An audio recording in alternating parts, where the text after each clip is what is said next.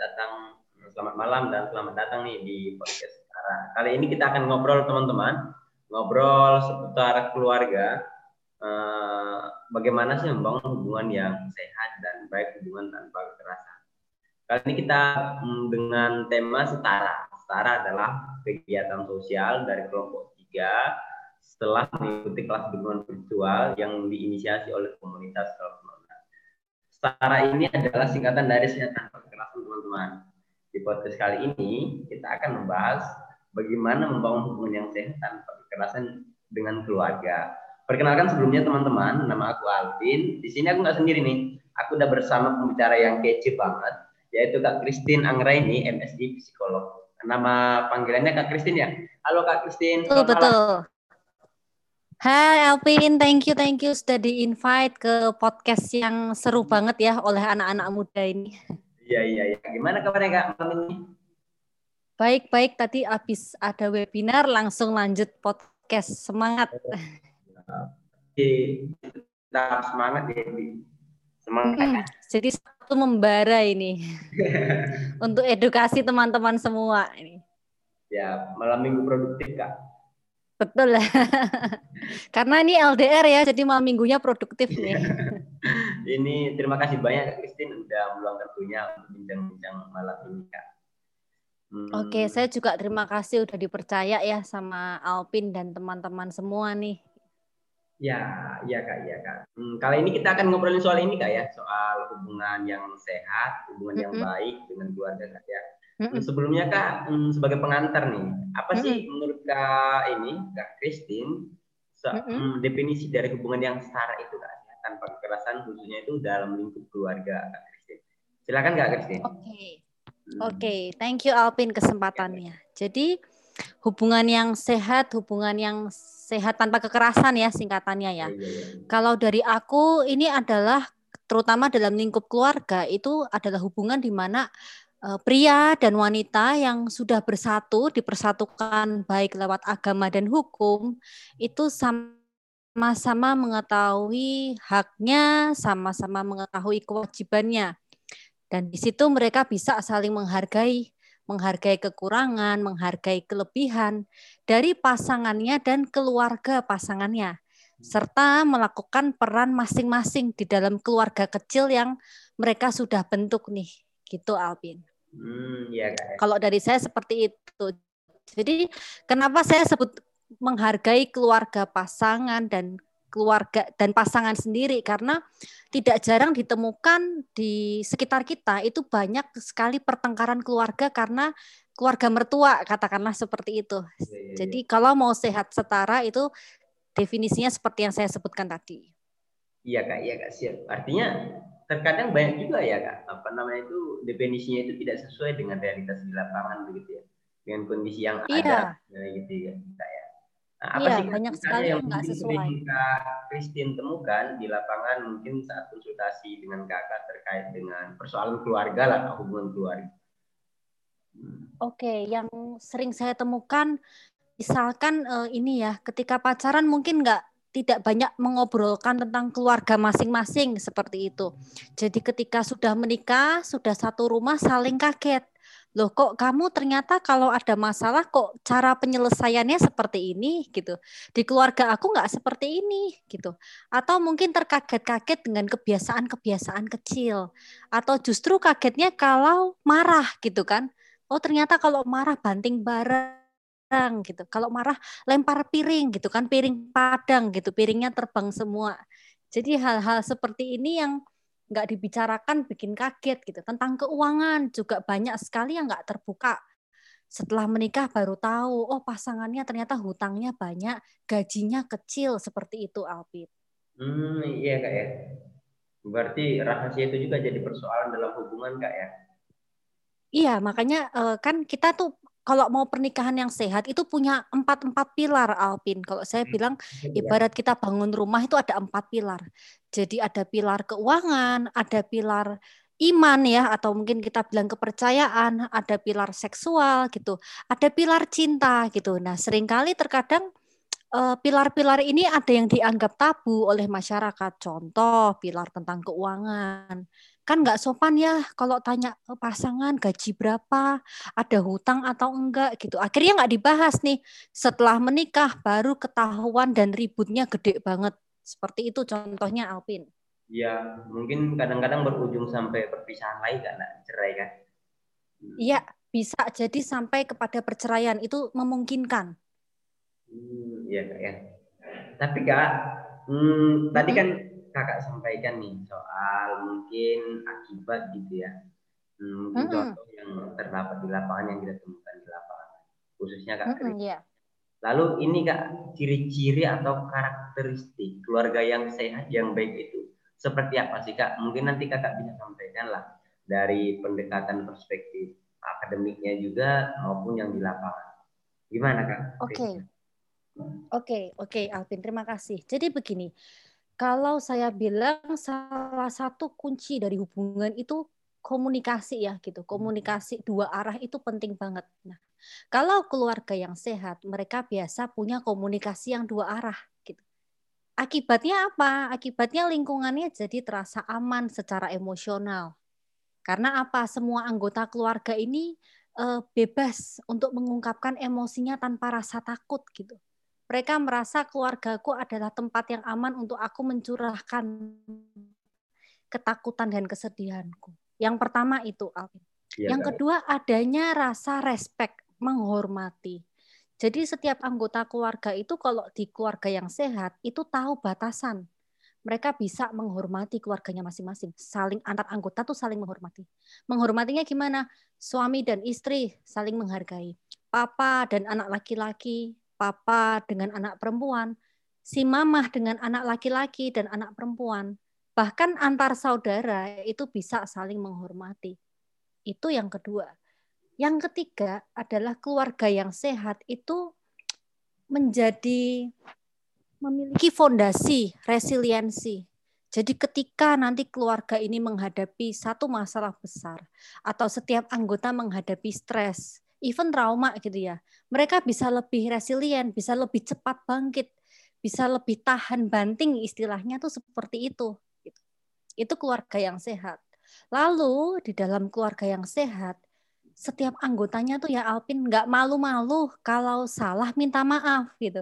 Nah ini kan banyak ya kita menemukan eh, individu-individu yang sebenarnya tahu dirinya salah tapi gengsi untuk minta maaf, gengsi yeah. untuk mengakui kesalahannya. Akhirnya apa nih? Silent treatment, diam-diaman, nggak mau bicara. Nah, dalam keluarga yang sehat, setiap anggotanya itu juga bertanggung jawab. Jadi mereka tahu karena keluargaku ini sudah kasih aku trust, sudah kasih kepercayaan, maka aku akan menjaga kepercayaan itu dengan baik. Jadinya kalau berkegiatan katakanlah nggak usah diminta udah saling kabar nih gitu yang suami kabarin istrinya gitu, yang anak kabarin orang tuanya. Kan berarti di sini juga ada komunikasi yang dua arah lagi ya Alvin ya gitu kan. Ya, ya, ya, Seperti itu sih untuk gambaran kira-kira keluarga yang fungsional atau keluarga yang sehat tuh seperti itu. Oh, iya kak, iya kak. Menarik kak ya. Ada beberapa hmm. tadi ya komunikasi, komunikasi, kemudian rasa respect gitu ya. Kemudian hmm, ya, malu, betul.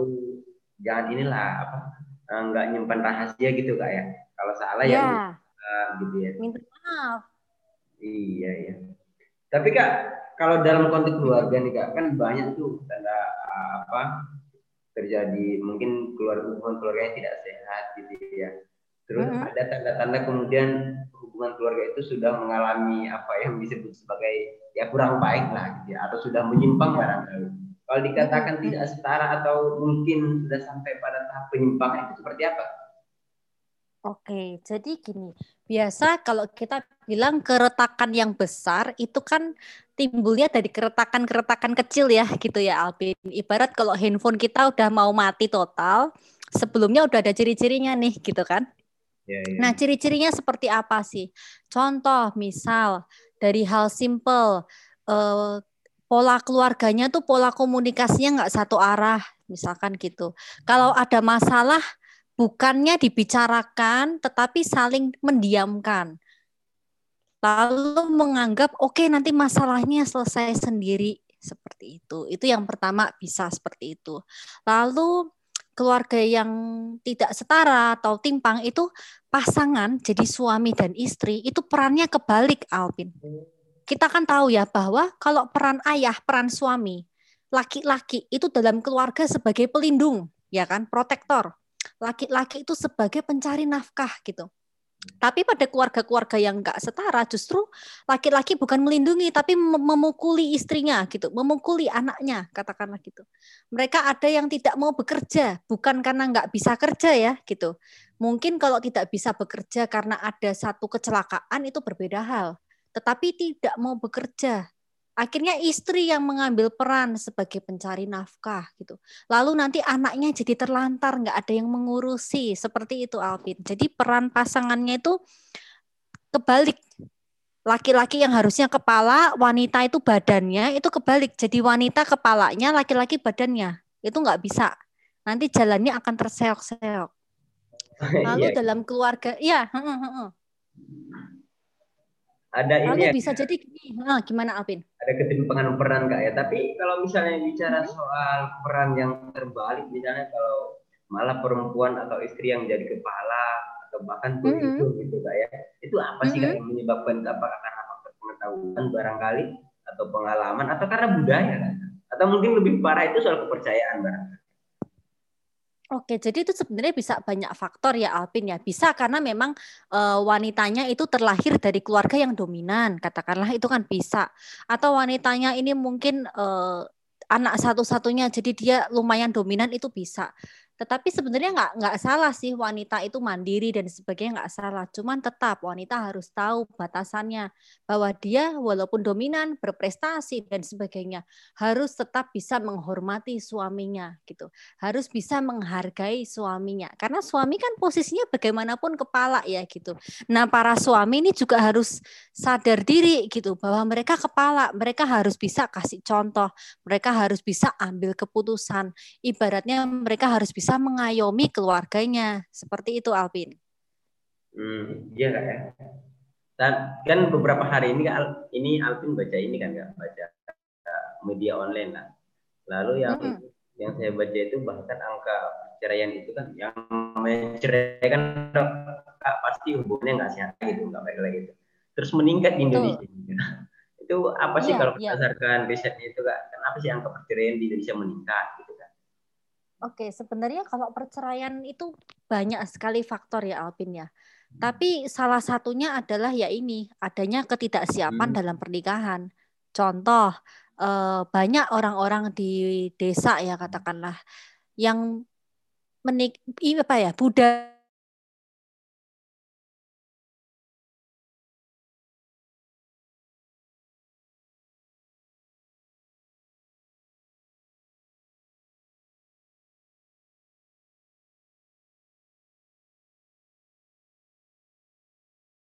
Jadi karena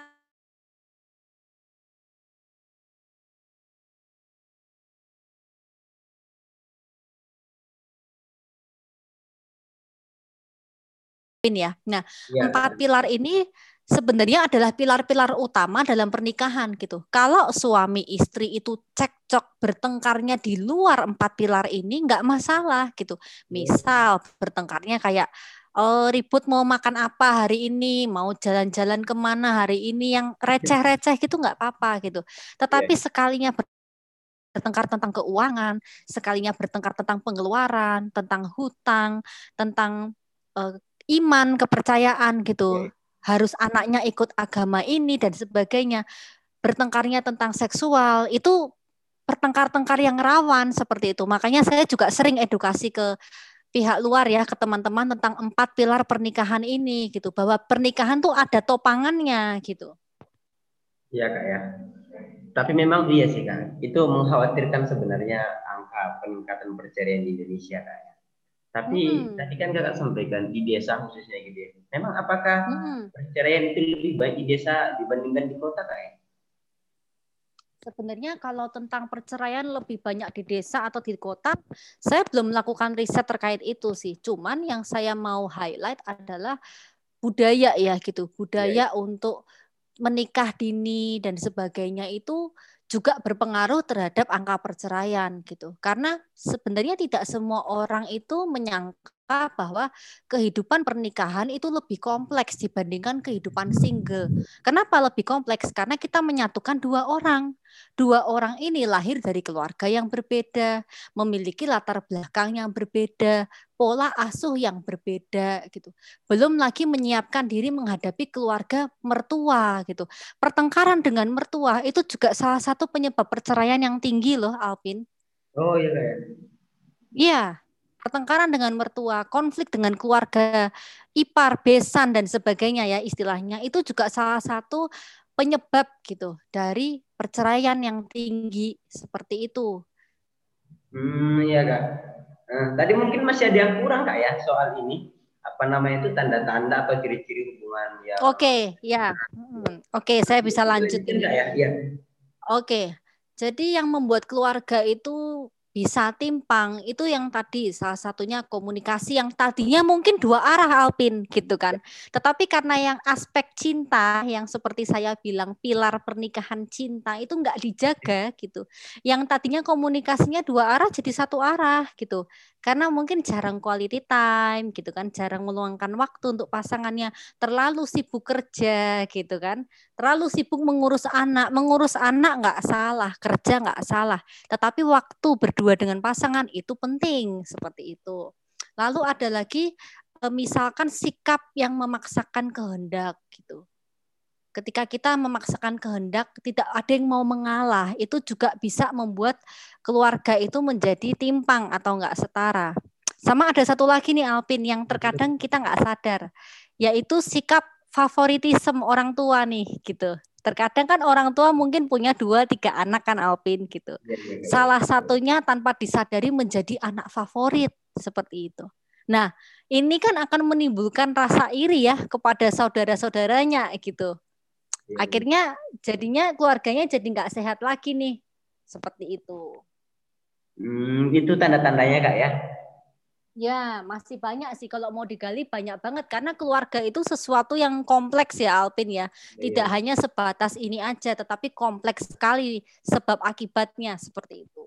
Iya kak, iya kak, iya. Tadi kita kan udah ngomongin soal definisi, kemudian ciri-ciri sama ciri-ciri karakteristik keluarga yang sehat dan juga ciri-ciri keluarga yang tidak sehat gitu eh yang tidak setara.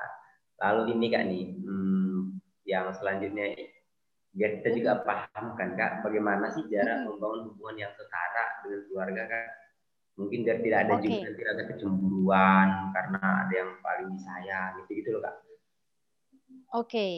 oke okay, Apin.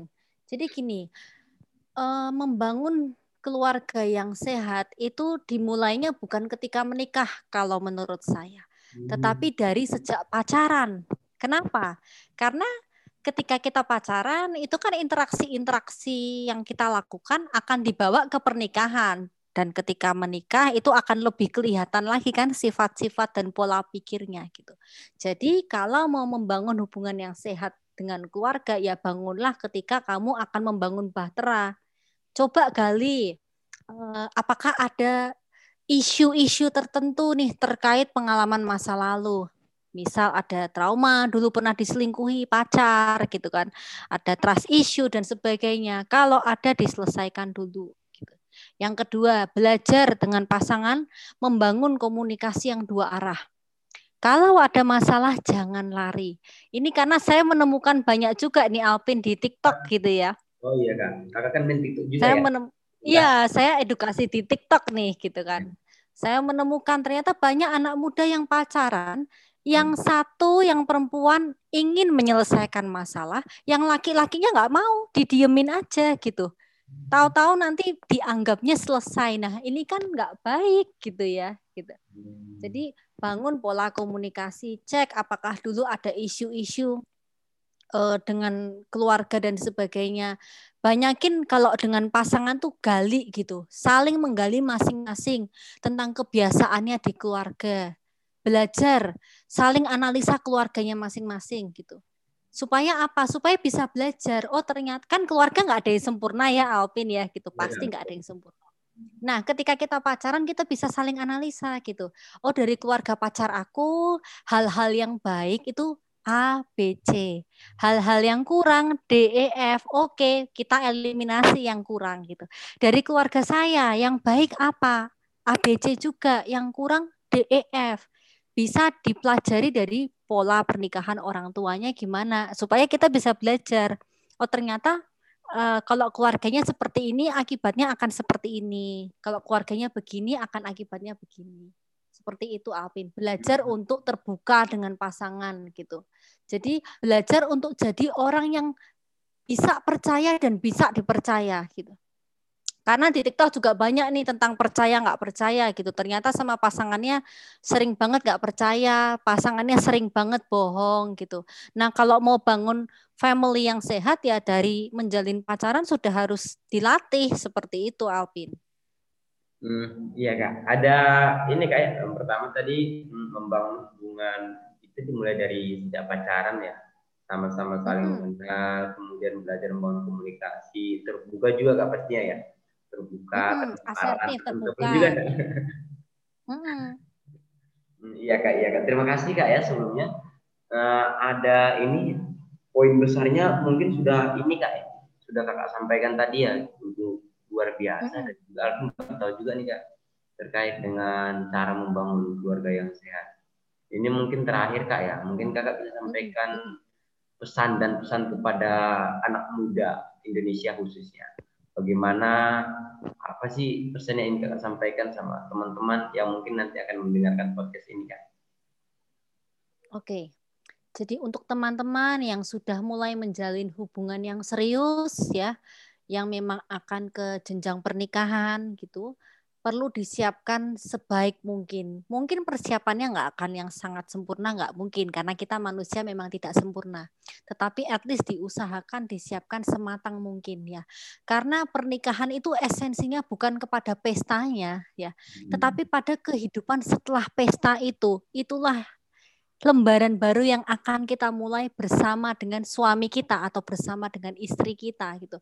Dan ketika kita sudah mempersiapkan dengan baik, maka nanti ketika ada masalah, kita akan lebih ready. Kita sudah punya senjata-senjatanya, kita akan lebih siap untuk memecahkan masalah-masalah tersebut.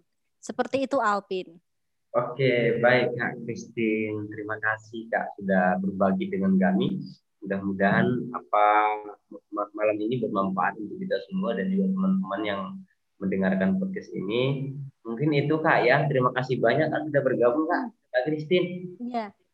Ya. Saya juga terima kasih ya Alpin. Mohon maaf kalau misal saya ada kesalahan dalam penggunaan kata-kata ya. Namanya juga manusia. Saya mohon maaf. Semoga ilmu yang saya bagi bisa berguna untuk nah, Alpin dan teman-teman. Sukses Kak ya. Kami nggak bisa ini Siap, Kak. Hmm, makasih, Kak ya. Oke, Alvin. Sama-sama. Terima kasih ya. Ya, Kak. Kak Raras mana, Kak Raras?